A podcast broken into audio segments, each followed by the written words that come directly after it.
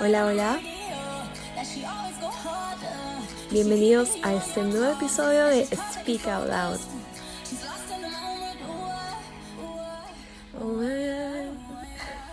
Perdón que no los haya tenido un episodio hace dos semanas, pero quería realmente preparar algo bonito para ustedes, porque yo quiero que todos los podcasts que yo pueda subir por acá les ayude de alguna u otra manera. Ay, qué mejor que me sacó esta canción porque ya estamos viernes, fin de semana. Hoy día les quiero hablar em, del tema de las críticas, ¿ya?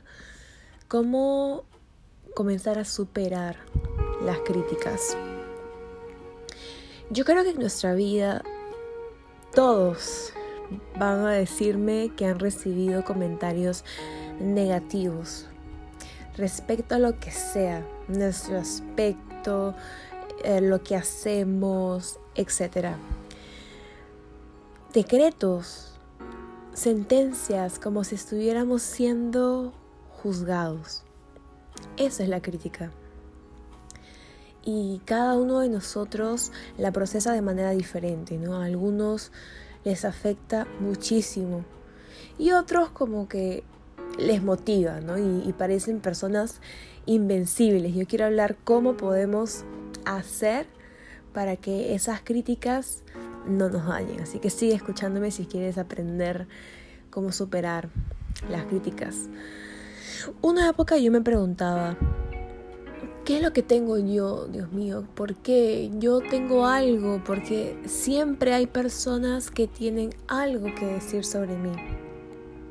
Y es que al principio quienes padecen de, este bullying piensan que, algo no está bien en ellos mismos. Yo, yo, yo siempre pensaba que, algo estaba actuando mal, que tenía que adecuarme al exterior, pero saben que a medida que, que crecemos, que maduramos, que tenemos más experiencias, nos damos cuenta que quienes no están bien son los agresores son esas personas que hacen comentarios negativos y muy hirientes sobre todo.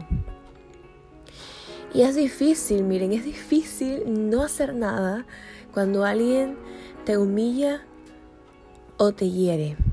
Sobre todo ahora en la era digital, porque muchas de esas críticas se pueden venir de usuarios falsos, los cuales tú no tengas ni idea quién lo está haciendo y eso incluso aumenta mucho más tu vulnerabilidad en las redes sociales y también dificulta la acción de justicia que, estarás buscando, ¿no? Pero, ¿saben qué?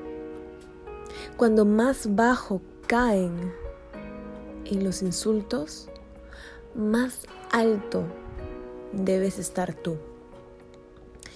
Y la semana pasada justo a mí alguien me dijo algo maravilloso. Yo, yo, ay no, le voy a compartir con ustedes. Me dijeron Alicia, nunca olvides esto. Solo le tiran piedras al árbol que da más frutos. Y yo me quedé, wow, tal vez tengas razón. Y aunque no deberíamos normalizar el hecho de recibir las críticas, ¿no? Porque no está bien. Yo creo que debemos concentrarnos en lo que está en nuestro control y es nuestra forma de reaccionar ante ello. Y mágicamente, al tú no darle importancia a esa crítica, estás incentivando al agresor, por así decirlo, a darse cuenta, a reflexionar. Y quién sabe, poco a poco cambiarás su forma de actuar y, y dejará de criticar. Yo no pierdo la esperanza que eso suceda, pero no me enfoco en querer cambiar al, agresor. Nadie cambiará si, si no quiere hacerlo. Cuando yo recibo una crítica, primero que nada, no permito que dañe mi amor propio, porque yo sé quién soy, yo me amo tal cual soy. Y siempre trato de, de responder de la manera más cordial posible. Y créanme que cuando esa persona que critica recibe una reacción que no esperaba, se baja, se baja y, también tiene un corazoncito, solo que tenemos que, que saber llegar a él. Pero como les digo, que no sea nuestra prioridad. Tú llega una crítica, agradece, agradece porque como ya te dije, el árbol que da más frutos es el árbol que le tiran más piedras. Así que siéntete bendecido si te critican por todo. Miren, yo acá les voy a confesar algo. Yo quería hacer un libro hace tiempo y espero que, lo pueda algún día publicar. Voy a estar practicando acá con ustedes porque mucho de lo que les voy a contar es lo que yo planeaba escribir eh, en este libro que yo le iba a llamar Bañate en aceite. Y es que siempre hemos escuchado esta frase. Cada vez que yo le comento a mis amigos me dicen, bañate en aceite, bañate en aceite. Pero, ¿qué significa realmente bañarse en aceite? Para mí em, no quiere decir que nos desprendamos totalmente de lo que sucede en el exterior. O sea, de, ser indiferentes, ¿no? de, apáticos, de ser frío, de, que, de que como si no pasara nada. No para mí es como comenzar a controlar y a formar una capa externa a nosotros. Esa capa ¿no? que viene a ser el aceite, esa capa que nos fortalezca y haga que lo malo que pueda suceder en el exterior no entre a nuestro corazón ni a nuestra mente. Controlar nuestros sentimientos y reacciones Mire, es algo que se aprende con el tiempo con errores, con experiencia y como les dije, con mucho, mucho amor propio. No te voy a mentir que cuando veas una crítica no te va a doler, porque sí duele. Tal vez incluso cuando recibas, estés trabajando en esto y recibas otra crítica en el camino, te va a seguir afectando. Pero verás que cada día va a ser menos. Un día yo desperté y dije, ninguna crítica, ningún insulto, ninguna amenaza me va a detener de ser feliz. Que mi vida es tan corta y no me puedo detener por las malas intenciones de las demás personas, porque yo después no me quiero arrepentir de algo. Eso es lo que quieren. ¿En qué situaciones nos tenemos que bañar en aceite? No, miren, no necesito ser psicóloga para darme cuenta de que el bullying y las críticas en una etapa adulta aparecen cuando estás a punto de hacer algo increíble, estás a punto de resurgir, cuando estás eh, en una competencia, ¿no? Muchos lo llaman incluso de, guerra sucia. Y no solamente sucede en los certámenes de belleza, no solamente lo estoy diciendo porque estoy en el Miss Perú, este camino maravilloso. Sucede en todos lados, en los deportes, en la política, en los puestos de trabajo. Está presente en muchos ámbitos, lamentablemente. Y tampoco tenemos que estar a la defensiva. Hay bromas pesadas, sí. Eso es lo, lo menos ofensivo y en esos casos yo sí creo que tenemos que tener correa, ¿no? Tranquila, tranquilo. Respira y que no te afecten esas bromas. Porque el amor propio será tu arma.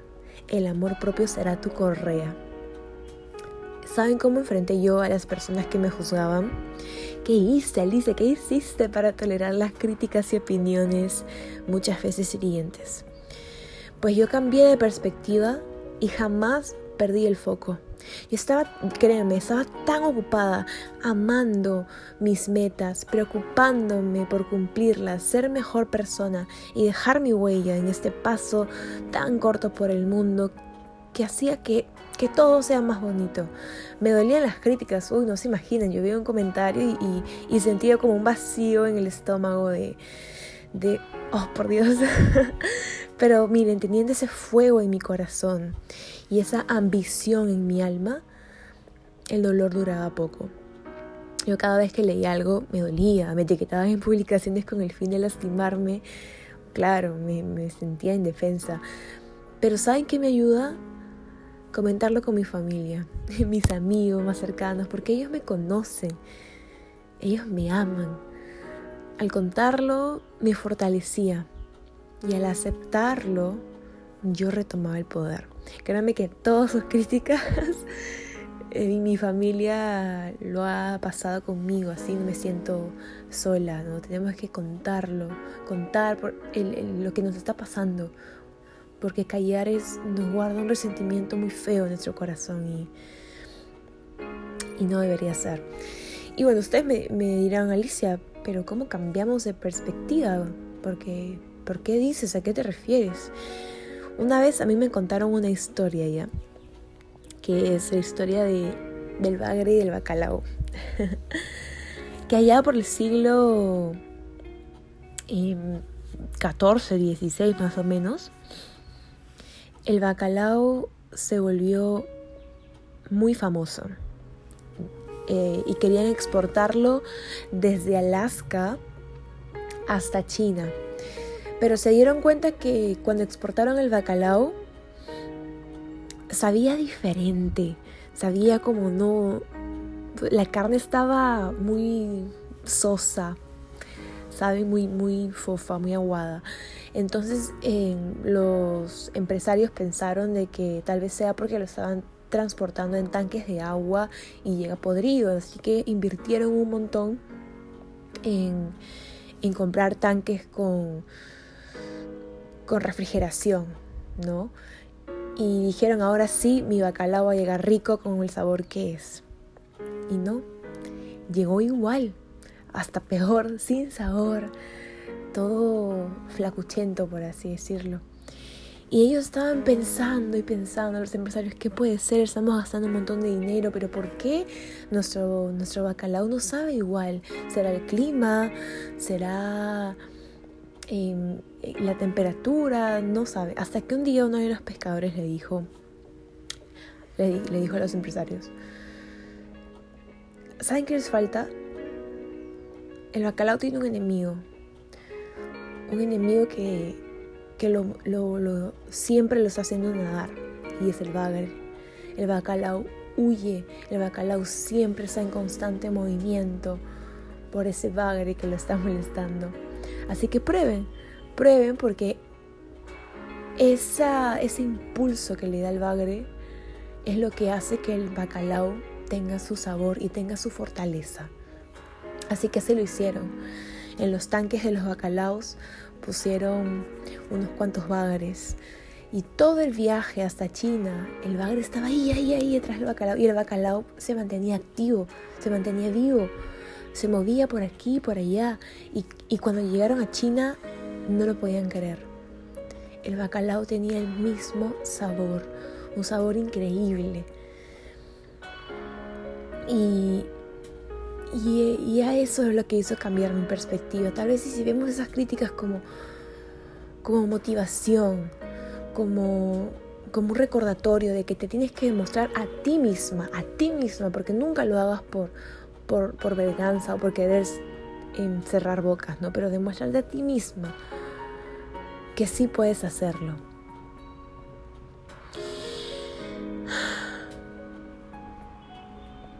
Miren,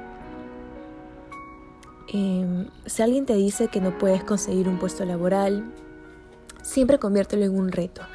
Si alguien te dice que, que no podrás ser exigido, conviértelo en tu reto. Aprende a tapar bocas sin tener que abrir la tuya. Mira, para despedirme, que es un tema interesante, a mí me encantaría hablarlo por una hora, pero yo sé que no me tienen paciencia. Igual escríbanme, avísenme si les gusta la longitud de mis podcasts, ¿no?